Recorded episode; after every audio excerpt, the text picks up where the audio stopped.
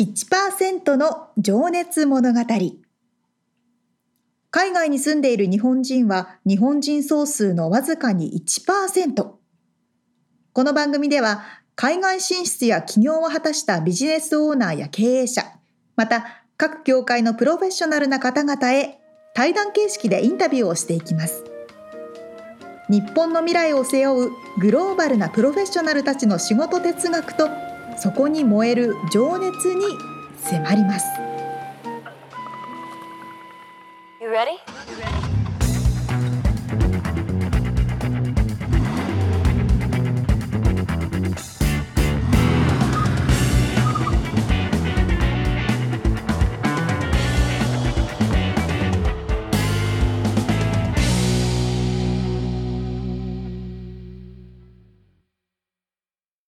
こんにちはこんにちは。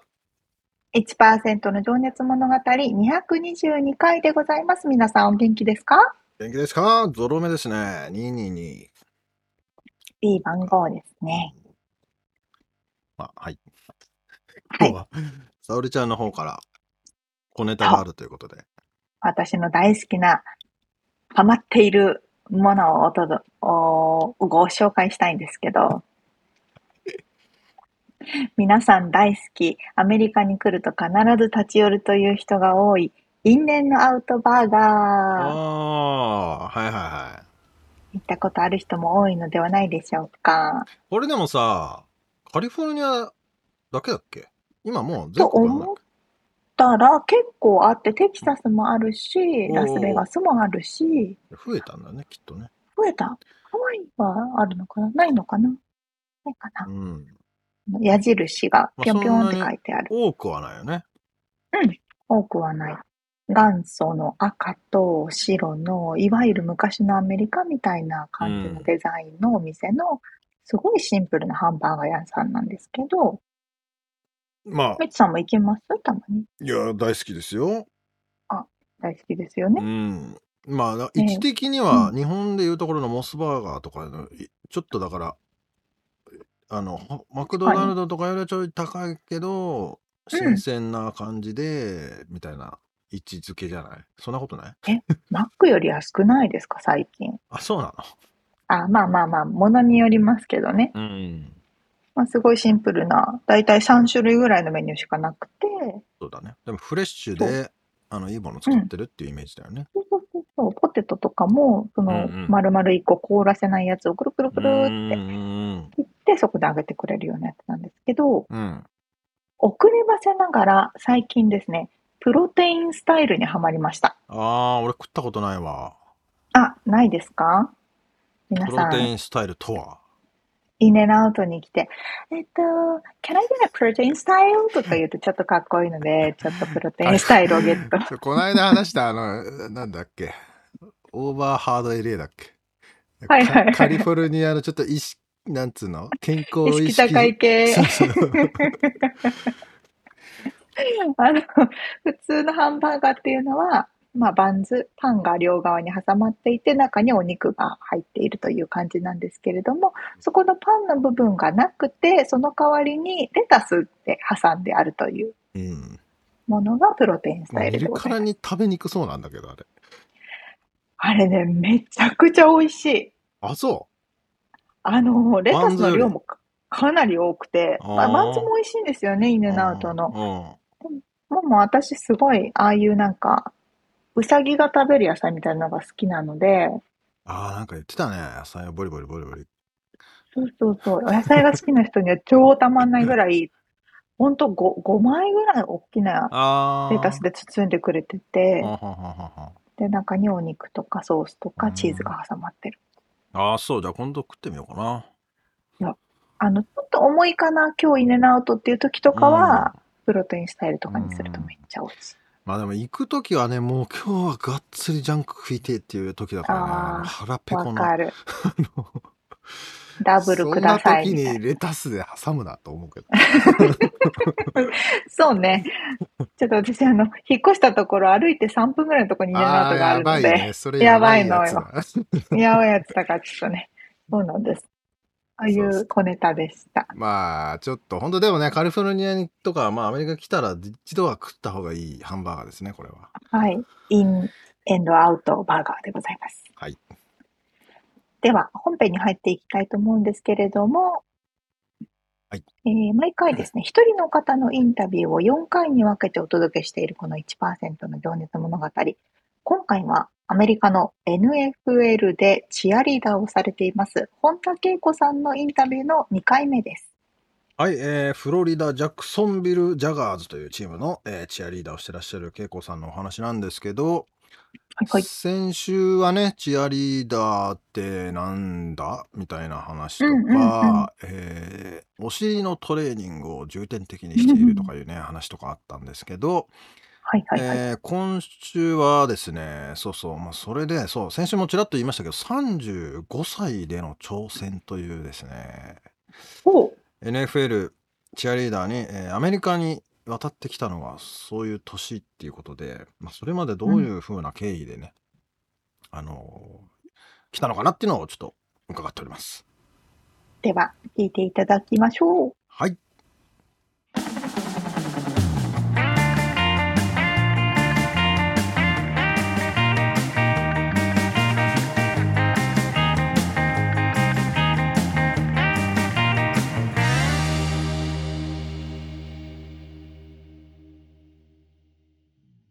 えーちょっとじゃあ幼少期のお話から少しずつ伺ってもよろしいですかね。はい。あの、えー一応ね、恵子さん、あの、実は、実はというあれでもないですけど、あの、ウィキペディアに出てるの で、あ すよくご存知ですね。いや、あの、調べたら出てきたので、あの、 これ皆さんも多分見れるはずなので、あの、興味ある方はね、見てもらえたらと思うんですけど、まあ、えー神奈川県横浜市出身のということで、はい。はい。でちなみに、どんな幼少期を過ごされていたかって、ざくっと伺ってもいいですかそうですね。もう結構元気いっぱい、常に運動してる子でしたね。うーん。ちなみに運動っつうと、その部活動とか、はい。部活動もそうですし、体育はうん5以外取ったことがない。 とにかくもう体育が得意で、ああ、あの身体能力が高いってやつですね。ーもうそうです ね。えっと、年、幼稚園の年中から、うん。高校3年生まで1回も欠かさずにリレーの選手だったし、おー、すごい。あとは、えー横浜市、あ旭区だ。私、旭区、横浜市旭区出身なんですけど、はい。旭区の区の大会で小学校の時に、あれはでも小学校1年生とかだと思うんで、50メートル走がね、そんなに長い距離ではないんですけど、うん。あのメダルを持っていたり、へー、これはもうとにかく走るのが速かったですね。足が速かった。へー、そうなんだ。そうですね。もう なんかえちなみに体を動部かすことが部大好きです活動は何をされてたんですかえっと、小学校の時はミニバスしてましたね。うーん。で、えっと、中学では、えっと、スキー部。え、そんなのあるんだ。スキー部が、 あの、私立に進あへー学したので、あったんですよ、その学校うに。ーんで、小学校の時から父がよく、あの、スキー場に連れて行ってくれていたので、うん家族でスキーによく行ってたんですね。はなので、スキーがね、すごい大好きだったのい。で、あー、へー。はい、それででスキー部に入りましたね。で。ちなみにね、先週もちょっとちらっと言ったんですけど、そのクラシックバレエも習ってらっしゃって、はい、それはね、4歳からって書いてあるんですけど、はい。ずーっとそれも続けてらっしゃったんですかそれはクラシックバレエは10年間してました。うーん4歳から14歳まで。じゃあ中学校の2年生ぐらいまで。はいそうです、かそうですね。そっかそっか。え、じゃあ、そんな感じで、チアリーディングっていうか、まあ、その、その前にあれだな、その頃の夢とかってああったりしまし小さい頃の夢は、えんーフライトアテンダントですね。た。おー、CA さん。はい。なんかでも、女の子っぽい感じです ね。あ の小学校の。もうこの夢はずっと小学生の時からは社会人になるまで消えることなくずっと同じ夢を持ち続けてました。い。あ、そうなんですね。はい。で、そっちの方向にでも進んでいくんですかいや、えートライしたんですが、うん。あー合格することができなかったので、うーん。一そっ旦か諦めました。なるほど。はい。あちなみに、チアリーディングに出会ったきっかけみたいなのもちょっと聞いといてもいいですかね。はい。えー一番最初のきっかけとしては、はい。あの、高校、 あ、違う、えー大学受験の時に、えっと、こう大学の文化祭に行きますよね。見学に行くじゃないですか、大学はいはいの。はで、その時に、やっぱりね、チアリーダー部って花形なんですよ。い。ああ、う日本の大学でもそうなんですね。結構うん。そうで、入ってすぐのところで、元気いっぱいに迎えてくれて、あそれまですごいこう受験でもう心身と もに疲弊してい疲れて、もう疲労困憊みたいな状 態で、あ。 それちなみにだから、高校3年生の、はい、いつぐらいだそれ。秋とかそうですね、それくらいですね。ああ、はいはいはで、なんか疲れててもう、うんそう疲れてるし、受かるかな、どうかな、もう勉強あーつらいな、みたいな状況で、文化祭に行って、その子たちを見て、すごい元気もらったんですよ。うんなんだ こへーの世界はと思って、い。すごいびっくりして、すいやこげうえいうのがあるんだな、みたいな。全然知らなかったので、あで、それが一番大きな、大きなあ。うインんパクトだったんですけど、うんで、その後にもう一回テレビで、その、まあ、NHK とかでね、よく、あの、チアリー、それこそさっき話した、自うん分が選手として出る大会ですね。はいはいはい。チアリーディングの大会ね。そう、はい。チアリーディングの方ですね。チアリーダー、そうそうですね、チアリーディングうん。の大会のテレビ番組を見て、うん。あの、またそれでもすごく、こう、なんていうんですかね、衝撃受けたというか、はあ、なんかそれは何こうかっこいいなって思っいなや、るかっほどこいいなと思いました。あ、これあがー。この前、その文化祭で見た子たちなんだと思ってて、ああ。で、あんまりね、それまで知らなかったというか、そこまでこう、自分の周りでチアリーダーっていなかったので、いや、確かにね。いや、なんかね、はいスポーツの試合を見に行かない限り、あんまり見ないですよね。はい、触れる。る機会がなくて、うん。で、実際自分の目で見て、はでい。テレビでも見て、で、その後にさらに、えっと、私が本気でチアリーダーになりたいって思ったきっかけが、うんえ。っと、まあ、安田愛さんっていうはい方がいらっしゃるんですけど、元 NFL チアリーダーの方で、ああ、で、そなんのですね。方が、はい、えっと、海外のその NFL で活躍されてるっていう、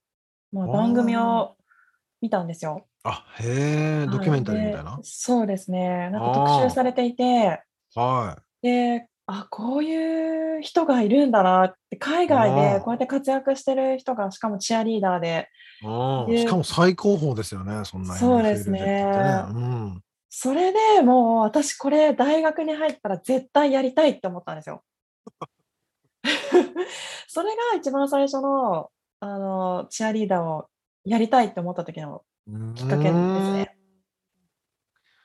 まあでもだから、ダンスは一応バレエはやってらっしゃったから、はい。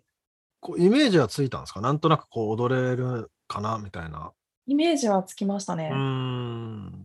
えはい。ーちなみに一般的にチアリーダーになる道っていうのは、うんど、どんな感じ高校からそういう部活があったりするとこもあるんですかね今の子たちはもうキはいッズからやってます。あ、そういうのがあるんだ。あはあ、いでも先ほどそうか、オンラインで教えてらっしゃるって言ってました。もう2歳とかそれくらいからやってへーる子たちそうなんがだすごく今多くて、それ日本でも日本でですね。へ日本でえも。、はい、最近は小さい頃からチアリーダーをこう習い事として始める子がすごく増えてますね。あ、でもその、あれか、スポーツリーグも増えたし、J リーグとか B リーグとか、はい、あれ、もう憧れの職業みたいになってるってことなんですかね。まあ女の子としてはねやっぱり憧れっていうのはあると思いますね。うん。うん、で私の時はうん。そういうのが全然なかったので、まあ、学校にチアリーダー部があった子は、はいはおいはいそらくまあ中高校とか学とか高校かあらあ始めたのはそのきっかけだと思いますね。ああ、なるほどね。はい、まあでも、恵子さんはじゃあ大学入ってから、その、見て衝撃を受けたチアリーディング部に実際に入ってチアリーダー部です かいや、うんえっ、 と、入らなかったです。あ入らなかったん だ。あれ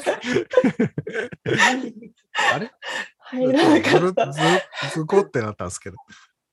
入らなかったけど、チアリーダーになりたかっはい、あのなんで入らなかったかっていうと、た。はい。私が進学した大学のはチい。アリーダー部がはちょっといまいちだったんですよね。イあメそれーはジしてじゃあたのと違い。っ高校に見に行った時と違う学校なんだ。そうなんですよ。は入ったのはそその大学に入りたかったんですけど、入れなくて落ちちゃったんであ、ーそう違う大学に行ったうんん、ですけど、そういうことで。うんそしたらいけてねーと思っちゃったそんしただ。らちょっと、あれってなって、 私が見たのと違うってなって、ああ、はいはで、あのーダンスサークルに入りました。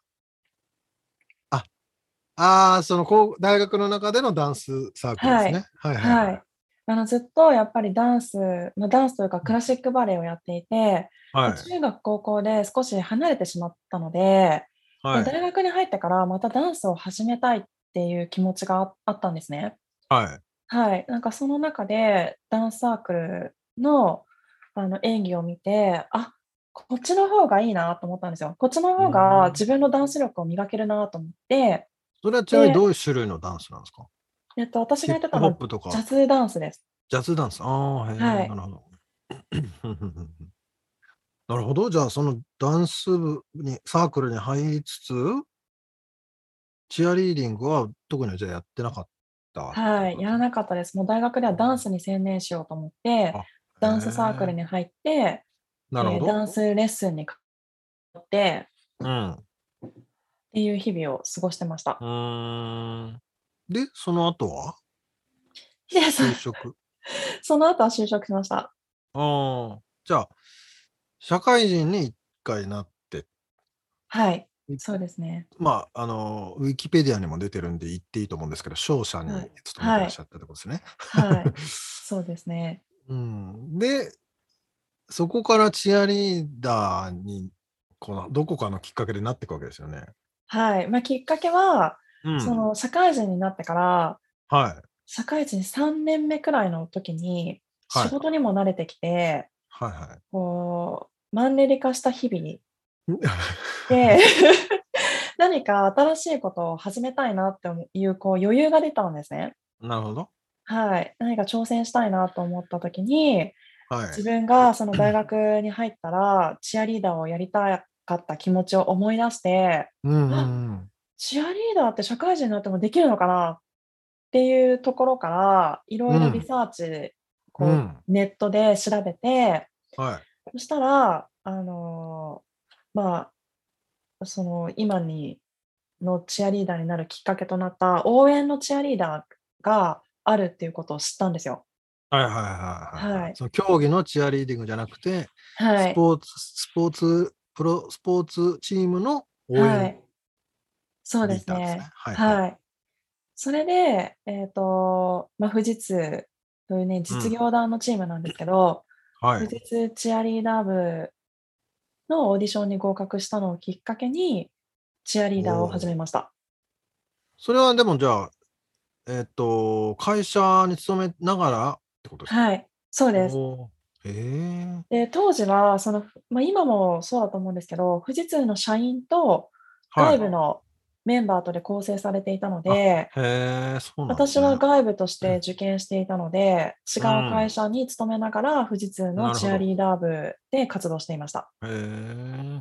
それはじゃあ、ちなオーディションがあるってことは、なんかその、やっぱり練習をししたってことですかその、チアリーダーになそうるです。ね。どういうオーディションなんですかそれちなみに。えっと、ちょっと過去の記憶なので、うん。あんまり明確にあやはふや覚えてないんですけど、 でも、はいあの、ダンスですね。とにかく、規定のダンスと、ああー、はいはい。えーっと、フリーダンスだったと思います。ああ、へえ。はい。なるほどですね。ただ、私はチアリーダーの経験が一度もなかったので、うん、ですよね。よくわけがわからないまま受けてましたけ ど、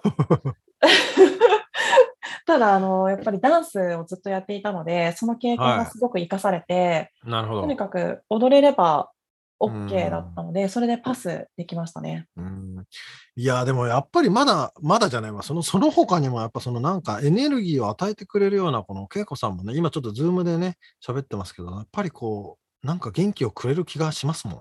そうですか。 そういうのがああるんでしょうね。ありがとうございます。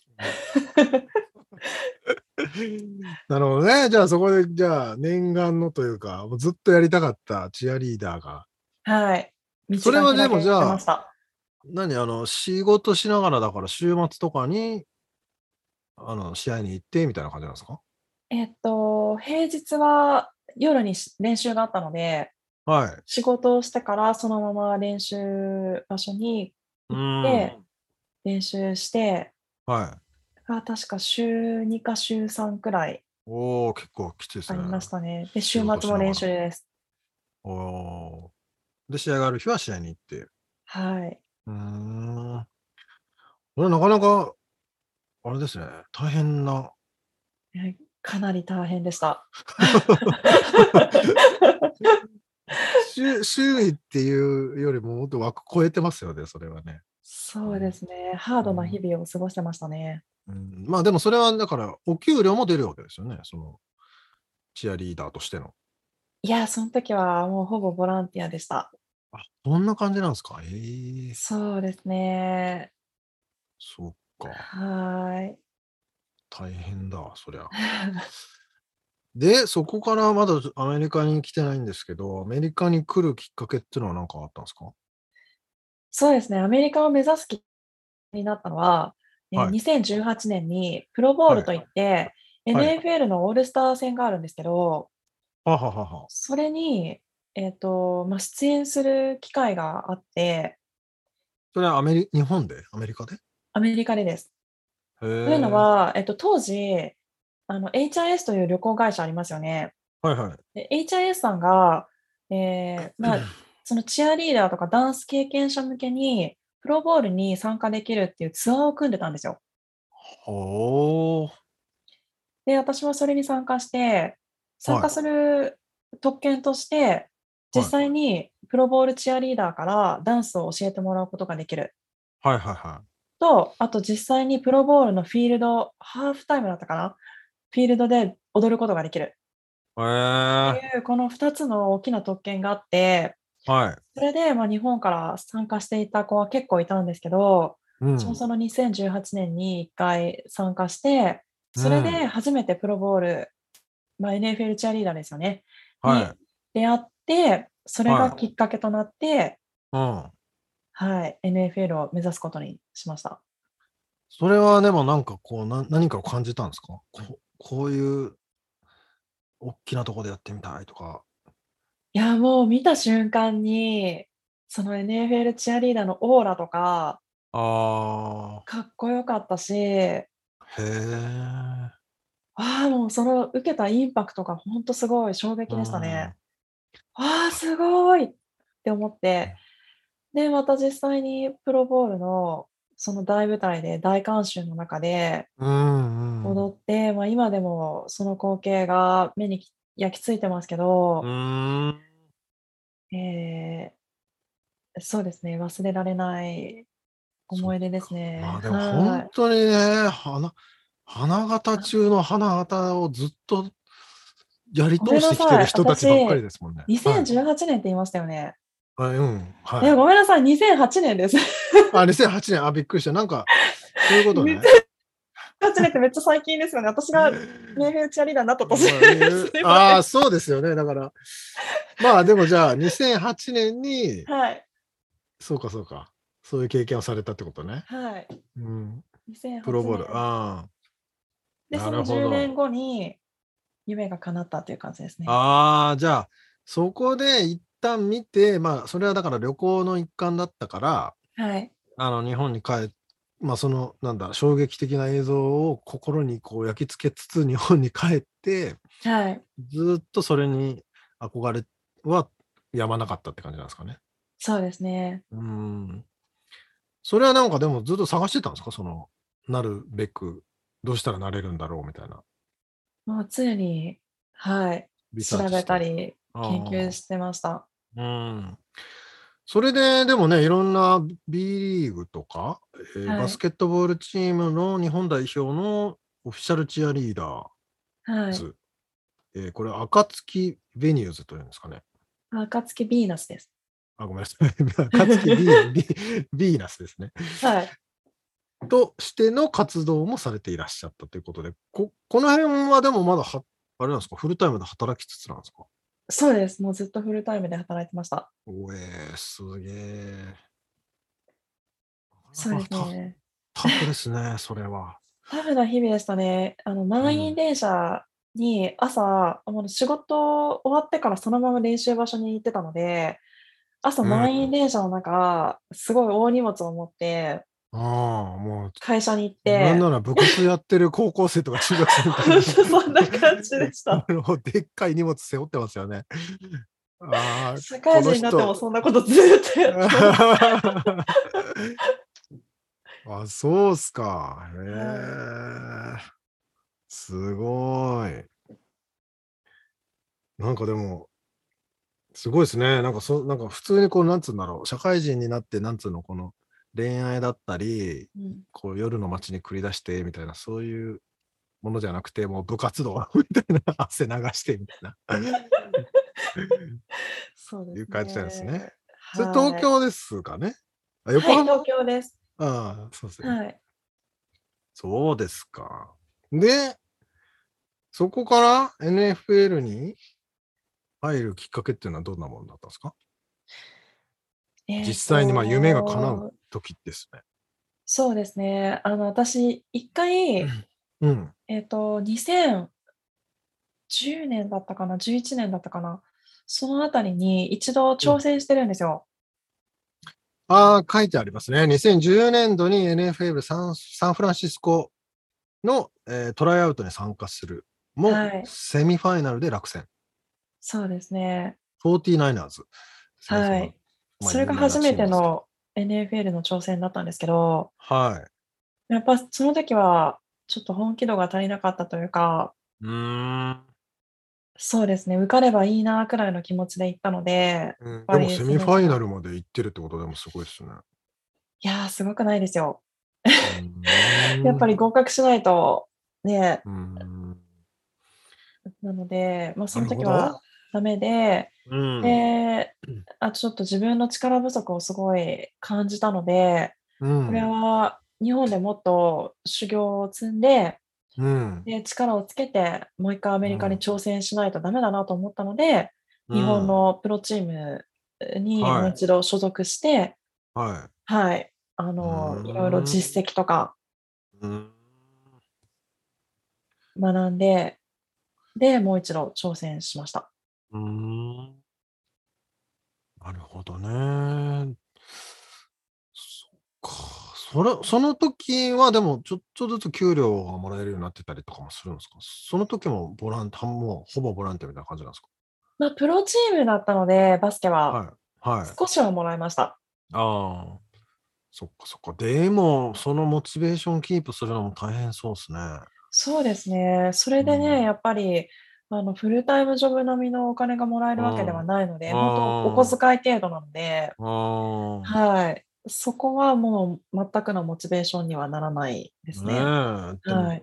結構な時間を使ってってことですもんね。はい。うーん。そっか。それで、じゃあ、一旦力をつけようと思って、もう一回やり直そうって思ったのが2017年。8年か。はいそれが18年。 17年に決意して、うん18年にトオーラデイィションして合格した。うん。うーんそれはなんかもう自分の中で、これはもういけるぞとか、今しかないみたいな、そういうのがあったんですかそうですね、今しかないって、もう決定的に思ったのが、うん。えっと、一番最後に日本代表、暁ヴィーナスに合格したときに、はい一度私もう諦めてチアリーダー引退しようって思ったんですよ。ほう。なんですけど、うん。もう私は結構年も年なので、うん。ここの辺でもうちょっとピリオドを打って、違う第二の人生じゃないですけど、違うことを始めようかなってうんうん。思ったんですけど、暁ヴィーナスに合格して、あ日本代表になれたら、やっぱこの先は世界目指すしかないなと思 って、なんか、あれここで終わったら、あ、もったいないなと思ったんですよ。せっかくあ。ずっとその夢、世界に行きたいっていう夢があったのに、はいで、はいはいはいあ諦めかけてて、はいはいはい。で、そこでまたその気持ちがガーってすごい勢いで上がってきたんですよ。ああのー自分の中ではまい。たもも盛りう、上がってきちゃったんです。そうですね。いけるかもって思ったんですよ。あすごい自信がついて、あ。うん。いや、これは多分いけるな、みたいな。なんかすごい、 どこから、根拠のない自信そう、根拠のない自信がすごい湧き上がってきて、まあ多分自分の中では、今までも、それまでもね、結構そのアメリカを意識して、うんうんあの、頑張ってたので、うん。それで、まあ、日本代表のチームに合格したっていう、そこがすごく大きかったですね。まあでも、やっぱ、その、スポーツ選手はね、最もたるものなんですけど、その年齢的なものっていうのもあるんですかね。やっぱ体力の衰えとかみたいな、そういうことがあるんですか、うーんそうですね。一応年齢制限はないんですけど、はい。まあ、体が動いて、見た目もそれなりで、っていうのであれば、うんうんうん。あの、はい。まあ若い方が、まあ、有利若い方ながってことですね、いいとは思いますけど、うん。はい。うーんちなみにその世界に挑戦したっていうのはとちょっと年齢を聞くのもあれですけど今ウィキペディアにも出てるんで、はい。 聞いてもいいですか何歳の時だったかはい。えっと、35歳の時に挑戦しましうーた。んなるほどそれははいそれでねすごいでかい決断ですよねそうですね。もう仕事も辞めたし、うん本当すべてを捨ててアメリカに来たっていう感じですね。ねえ周りの人とか親御さんとかもね、は心い。い心配っていうかまや、もううちは大反対でした。あああそうですか、もう説得するのが大変でしたね。それはでもアメリカに行くのがきこうあ危ないとかそういう心配が大きかったのかな。だと思います、やっぱり。そういうのもあるし、まあ今までキャリアを捨ててっていうのも。それもありますうねー。んはあえ、まだやるのっていう感じでし た。ですもようね。十分でしょうって。日本代表にまでなってまだやんのってそれはなるわな。もうね、親も辞めるのかなって思ってたとそころうですよで、ね。海外行くとか言い出して。はあってなりますよね。 いやー、でもかっこいいっすね。そこでまた挑戦する恵子さん。じゃあちょっとね、今から、えー次のセクションに入っていきたいと思うんですけど、はい。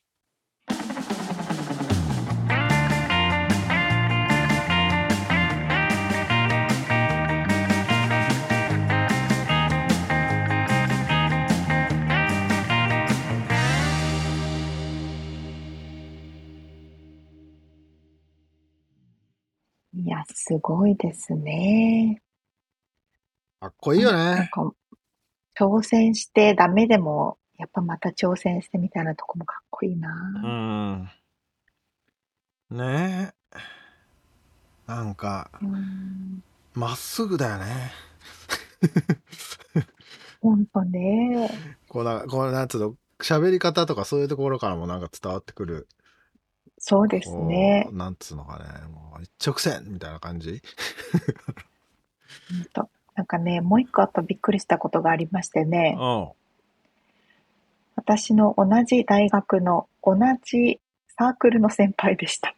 えま、まさかのまさかの、え沙織ちゃん何そのダンスサークサールクルに、ちそうょこっとだけ、1年の時だけだったんですけど、所属していたので、全く同じ系列の先輩でございました。ああ、偶然に同じくアメリカですごい。あ、でもすれ違、活そ動のを同ね、じ時期ではないから、うん、時期は違うのあーでそう、かそうか全く関わりはね、ないと思あうあ、んでですもけまど、あ、同じ場所で、あの、あれだよね。勉強してって偶こ然。とだね。で、今あ同じタイミングでアメリカにね、行ってねえ。すごいいやね。ー、なんか嬉しいです。こんなに活躍されてる先輩がいらっしゃるなんてね。ああ。いや、沙織ちゃんも活躍しているのでいね。やいや、あ全然での、すけれども。いやいやー、ー、なんかなんかすごい誇らしくなりますよね。 そうだよね。同うじ。ーん、うん。すごいすごい。いや、なんか、大荷物背負って、電車に乗ってさ、仕事終わってから、部活みたいに通ってっていうのね話がさ、しかもさ、あんまり金もらえないっていうね、あの、おおボランティアみたいなもんですよ、み たいな感じで。そのモ、モチベーションっていうかさ、モチベそーシれョがン。うすん、ごいよね。ほんとそうですね。お金じゃなんなかパッく、ション。そうそう、パッションそのものうだん。よね、もう憧れというか。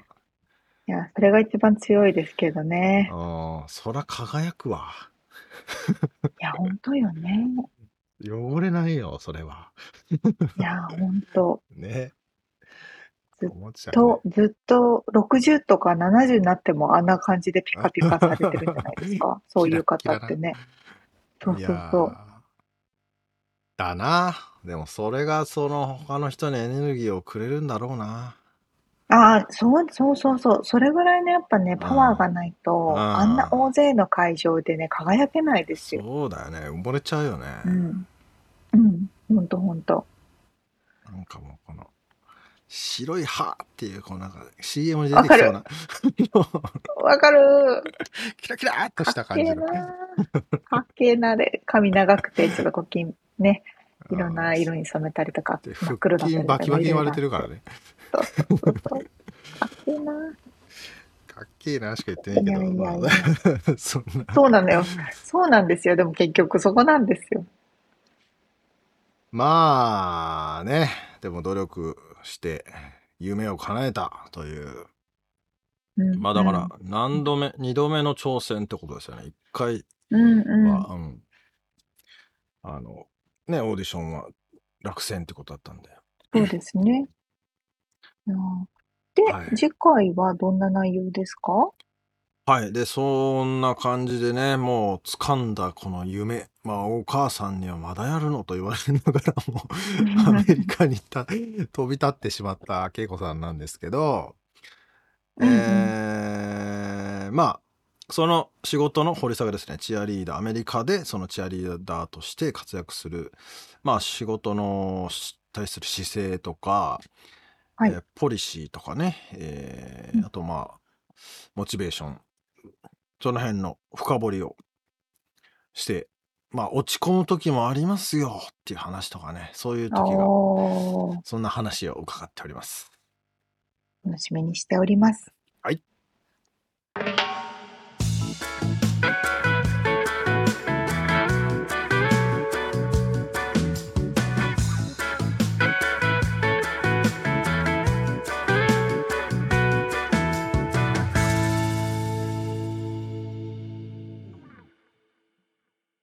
リアルアメリカ情報いよいよ。このコーナーでは最新のビジネス生活情報をアメリカ・ロサンゼルスよりお届けしてまいりますが、はい。今日はですね、ちょっと新しい試みでお届けしていきます。そうですね。えー、ちょっと説明を軽くすると、うんうん。えー、18歳、19歳のサーフほァー5人、幼馴う。染のええ。 5人が、千葉ほう。県からうんうん。サマーキャンプ的にアメリカに来ていたんですけわど、ー、楽しそうやな。楽しそうやね。まあ僕の幼馴染ではないんですけど、その5人が幼馴染ね。あのはいはいはい。うんで、その子らとちょっと喋る機会があったので、うんあうん。のーちょっと面白いかなと思ってインタビューをさせてもらっちゃったっていうあ、のをいいですね、いいで すね。あの流してみたいと。まあ、一応ね、その海外に、えー飛び出してみたっていうんうんうところで、この番組のね、コンセプトにも合うなと思ったので、いいじゃないですうか。ん。で、ただね、ちょっとあったのが、モールの中のスタバでね、あのうーんうん。ちょっと後ろにバック、音楽が流れていて、ちょっと聞き苦しいかもしれませんが、あのー面白いと思うので、えーぜひ臨、場感あって。そうですね、 聞いてもらえたらなと思います。じゃあ俺からいきますケイですジンです。周平ですトムです。レアです。レオくん。かレアです。レアあです。っこいい名前だね、皆さん。えー、っとね、じゃあちょっと最初の質問からいきなりいきます。はい今回アメリカに来てやりたかったことを順番に言ってってもらっていいですか。ちゃいそあうだやりたかったことあ。来る前に来る前にそう想像してたこと。ハンバーガー食いてえなとか。あインナートバーガー食べたかっああ。食べた？た。食べた。マジめちゃくちゃ美味しかっうた。あインナートバーガーの存在を知ったのがもうアメリカで知ったからそう千葉のラジオでやってて、あ、そうなんだ。インナートバーガーアメリカでうまいよね。まあじゃあそれは夢は叶ったねとりあえだいぶかなっても2、3回くらい行って。ず。その他は？あといろんななんかまちまちでなんか雰囲気が全然違ったりするじゃないですかうん。そういうのも見てみたいなと思いましたうーん、それは見見れたの。見れましたどう感じた？えもうなんかもう共通することはなんか活気があるなと思って街にもうおあー店の食事のお店の中もそうだしこういう場所も常に音楽流れてたりとか活気でがあるもあれか日本はまだマスクしてたりするのかな全然してるそうだよね全然。あー確かそうにそれはあ大きいかもねコこロれナがだいぶの違うよね。雰囲気はだいぶうんアメリカはもうコロナの雰囲気ではないかなっていうのはそうだよね今から帰るとまた大変だねだからマスクをしている方がなんかいないみたいなそうだよねそれは最初驚いたかもねいきなり他になんかアメリカ来てやってみたかったことなんかでもまずは俺たちあれでサーフィンをしたかったよまあそうだよねこっちの有名なサーフポイントでうサーフィンしてみたいっていうのがん、それはどこですかトラッセルとか、あんとトラッセルの中でもなんかアッパーとローワーってあっはいてまだローワーは行ってないんですけどとりあえなるずほどアッパーで入ってちょっと日本にはない波をやってみてちょっとやばいなうんいい波乗れましたかめっちゃいい波です まあねとても嬉しそうに俺も乗りてえわ俺も行きてえわ まあじゃあそんな感じかなじゃあ次の質問、えーカリフォルニア最高じゃんって思えたことなんかありますかまあその波乗りも一つだと思うけど車がめちゃくちゃ歩行者優先なところが、日あ本と全然なんかあじゃすごいなあ歩歩いてても向こうが止まってくれるとかそういうこ自分たちの住んでるとこはもうなかなか信号がないと渡れないからとああそういうことね、全然違うなと思ってえー嫌な顔されないし。ああと天気あーずーっと晴れあ晴れが多い晴れが多いのとあと汗を湿度が低いからうんなんか気分がいいささっぱりしててそれはベトベトしないベトベトして汗かかないうん、暑いんだけどなんか日本の暑さとはまたちょっと違うみたいなうんあとなんか街に芝生がめっちゃ多い街が並みが綺麗だよカリフォルニアの女の子はどうですかびっくり最高 一番ビューティフ一番それで言うとなんかめっちゃ可愛い子が多いと思ってきたんですよそのイメージでうん今日来てみたら俺日本人の方が好きかなっていう のにそう逆に気づきましたあれどそうなの逆に気づきました人によって逆にこっちの子可愛いなって思いましたねあそうなのさらにえでもね日本人とどう違うコミュニケーション取れてないから見た目だったら コミュニケーションをと取ろうとしあとファッションしとてないかすごいすごい千葉はなんか骨格が格が違うよねあと身長とかも自分より高い人とかもあー余裕でいい全然多いからまあそりゃそうだよねまあ女の子もね割とボーンって感じだもんねガタイがめっちゃ良かった俺よりも全然確かにあと結構みんな知らない人でもめっちゃ気さくに話してくれる目がああったらあフレンドリーだってことコミュニケーションがい一旦コミュニケーションがあるのでうんうんうんそれはなんか確かにこっち来て驚いたことの一つかもしれないそれは海の中でもそうなのか海の中でも割となうんそうでしたねそっかそっか入ってだってすぐだもんね俺たち友達できたの経緯でそうえーじゃあ次の質問、えーまだ来て23週間2週間ぐらいなんか自分の中でこれはでも帰ってから感じるかもしれないんですけどなんか変わったなとか思うことありますか自分の中でっていう自分の中で自分がでなんか日本に行った時となんか違うあーでも一個意識っていうか意識っていうかなんか英語に対して、うんっていうか英語がその最初来た時よりかめ聞き取りやすくなったこっちの最初来た時っていうのは一番最初にた来たそうですね初一番日最よ初りに初日よりもあこのじゃあ23週間そうそでう店とかで例えば注文する時とかあーももうコミュニケーション取りやすい耳にスッと入ってくるようににはなってきたそっかじゃあファストフードとかも自分で英語でオーダーできてるってことはいおお素晴らしい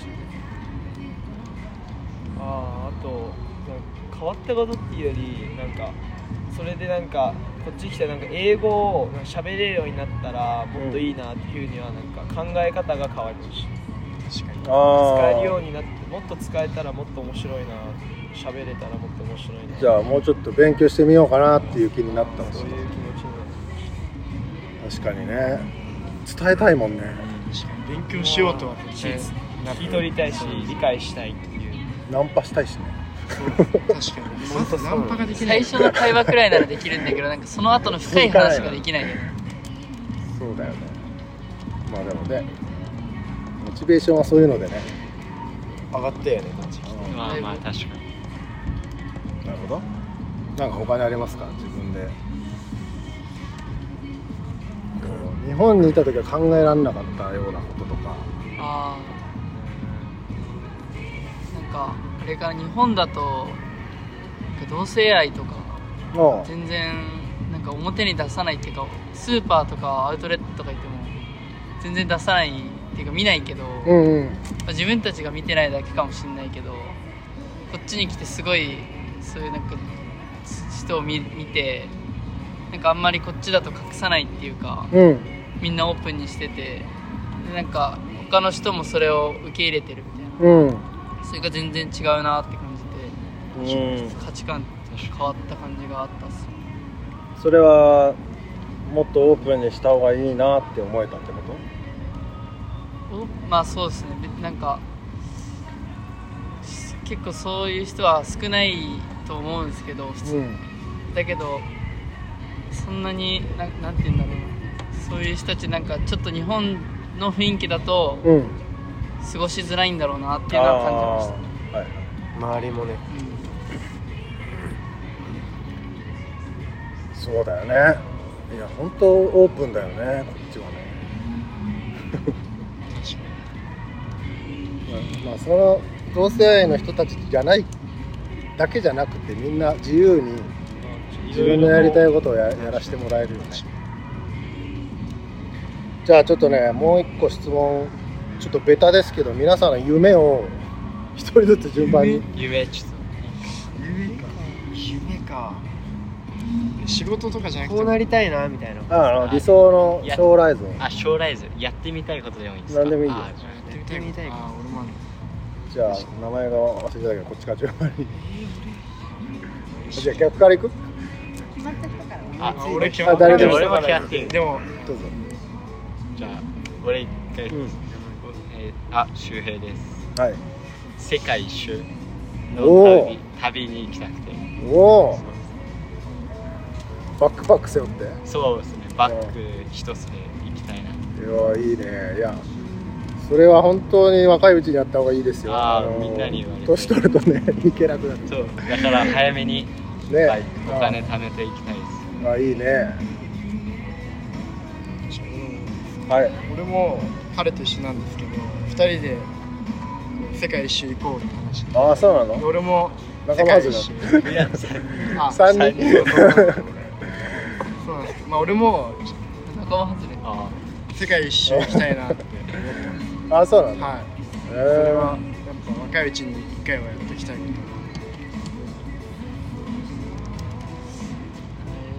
オッケー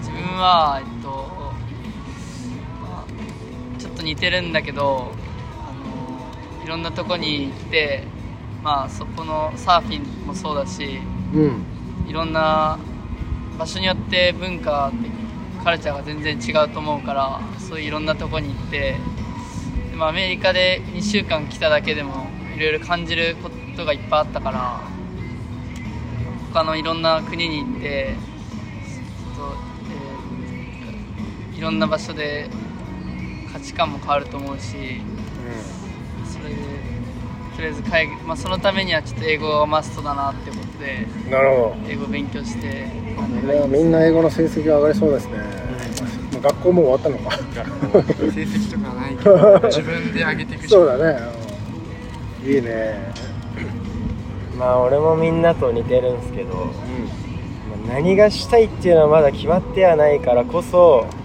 自分でなんかいろんなとこ行って国にでなんかいろんなもの自分の目で見て、本で読むとかインターネットで見るんじゃなくて自分の目で見てでどう感じたか 感じてこれがしたいなと思ったらいいなって思っていろんな国に行きたいなって思ってます。うん素晴らしいいやなんかねどっちかっていうとその逆の人が多い気がするよねそのネットで見て知ってるからどうせ行ってもアメリカって言っても別にもう俺知ってるしみたいな人が多い知った気になっちゃう自在に慣れたコースから、うん、逆に見に触行っくてみて感じてみてってことね素晴らしいじゃあ最後の締めをまあ今大学行っててでもともとアメリカ来る前から、あのスポーツの関係の仕事をしたいって思っててで、うんそういう学部で勉強してるんですけどうんこっち来たらあのなんかスポーツにか関わりながらも海外とかでで仕事そういう仕事できたらいいなってぼんやりですけどうん思うようにはなりましたああそうなんだぼんやりと言いつつも多分一番具体的だよね今のところ す素晴らしいと思います でもだんだんだんだんいろんなものに触って感じて具体的になってくるんだと思うけどでもそそのために多分世界を見たいと思うんだけど今はじゃあ最後に、えーこれ多分ご両親とかね保護者の方とかも聞いてる聞いてくれたらいいなってことでメッセージをお願いしお父まさすんとお母さんにそうなるほ どあかサリさんでもいいし大人に大人あの関わってくれている大人にしたらまあここにね今回来れたねお金とかも多分ご両親が出してくれてる自分で稼いだっていう人いるもうすごいね じゃあいいか まあでも今まで育ててくれてるし、ね、送り出してくれたっていうことでちょっとメッセージをお願いしじゃあまマザコンのあーマザコンじゃないけどすまあ面と向かって言えないかもしれないけどこれだったら言いやすいしそんなことないメッセージ恥ずかしい違うメッセージ恥ずかしいっていうかどういうこと言えばいいのあそうなの好きだよって英語で言ってもいい愛してるよって一番英語じゃん I love you ママ I love you パパって That's all 特に大丈夫ですかあいやじゃあ俺いいっすよぜ自分は結構中学生ぐらいからう海外行く機会が多かったんですけど、まあやっぱその自分の子供をその一人で海外に行かせるのとかって結構不安とかが多いと思うんですけど、もう今までそういう経験をさせてくれたりとか俺が海外行きたいって言った時になんかこう協力してくれたりとかして、うん自分もそう子供ができた時にうん海外に行きたいとか行った時に送り出してあげれるような、まあ、親になってあげたいえ大人みたいなこと言うねこの後荷が荷が重いぞこの後話す人なるほどえー、じゃあ俺はうんなんかもうずっとまあ好きなことを、うんまあ、自分サッカーやってたんですけど、まあ、好きなことを、まあ、ずっと19歳まで、えまあ、やらせてもらえたことが、まあ、当たり前だと思ってたんですけどいやそれは当たり前なことじゃなかったからまあプラスでっていうか育ててくれたプラス、まあ、そういうふうにやらせてもらえたのは感謝かなっていうふうに思いました素晴らしいですねナイスと自分は、えっと、千葉の内房の方に住んでて最初、小学校低学年まで住んでて、でその親の親がサーフィンが好きってことで千葉の一宮ってとこに引っ越したんですけど、自分はその時からサーフィンとか全然知らなかったんですけどなんか親両親のそういう選択、うん引っ越すのとかって結構重い選択だと思うんですけどで、えー、と引っ越してであの今それの行動がなかったら今アメリカに来ることも絶対なかったしサーフィンもここまでやってないと思うし、でそこに引っ越したことでなんか周りのいろんな大人の人の影響とかでいろんな経験をしてる大人たちがいっぱいいてうん海外に行ったことある人もいて、うんそういうのを教えてくれる大人にも感謝してるし、そのきっかけのをくれた親にも感謝してるからそこがすごいありがたいなと思います。うん素晴らしいじゃあ俺でいいですかはいえっとじゃあ19歳ぐらいになっても何も決まってないんですよ進路がでもなんていうの何も言わず海外に好きなとこ行ってきなみたいなうんなんか普通だったら働けとか言うじゃないですか大学行けみたいなそうだねでもなんていうんだ自分の道だからうん何も言わない、ってか応援してくれるそうそうですねそれがとっても感謝していますなるほどありがとうございますなんだろう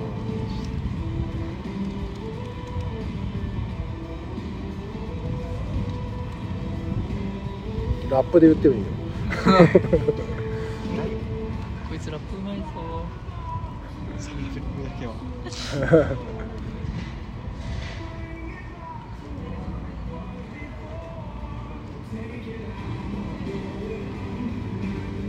難しいな親にメッセージかまあ言いたいこと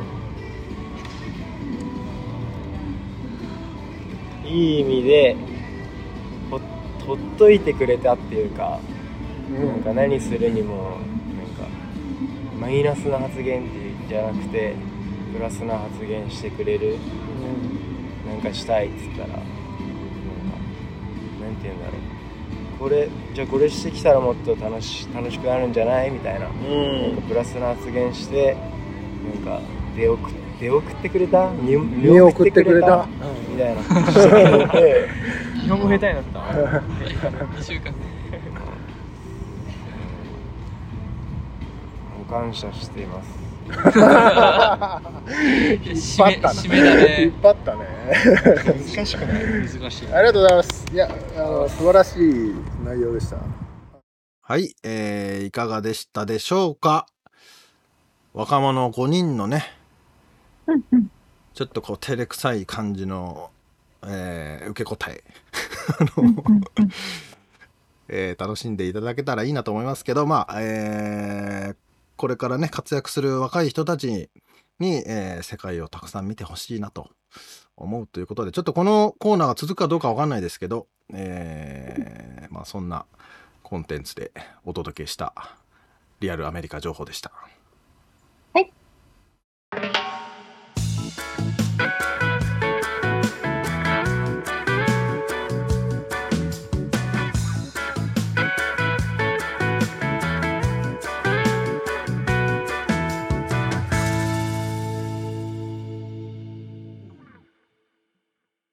締めのコーナーです。はい。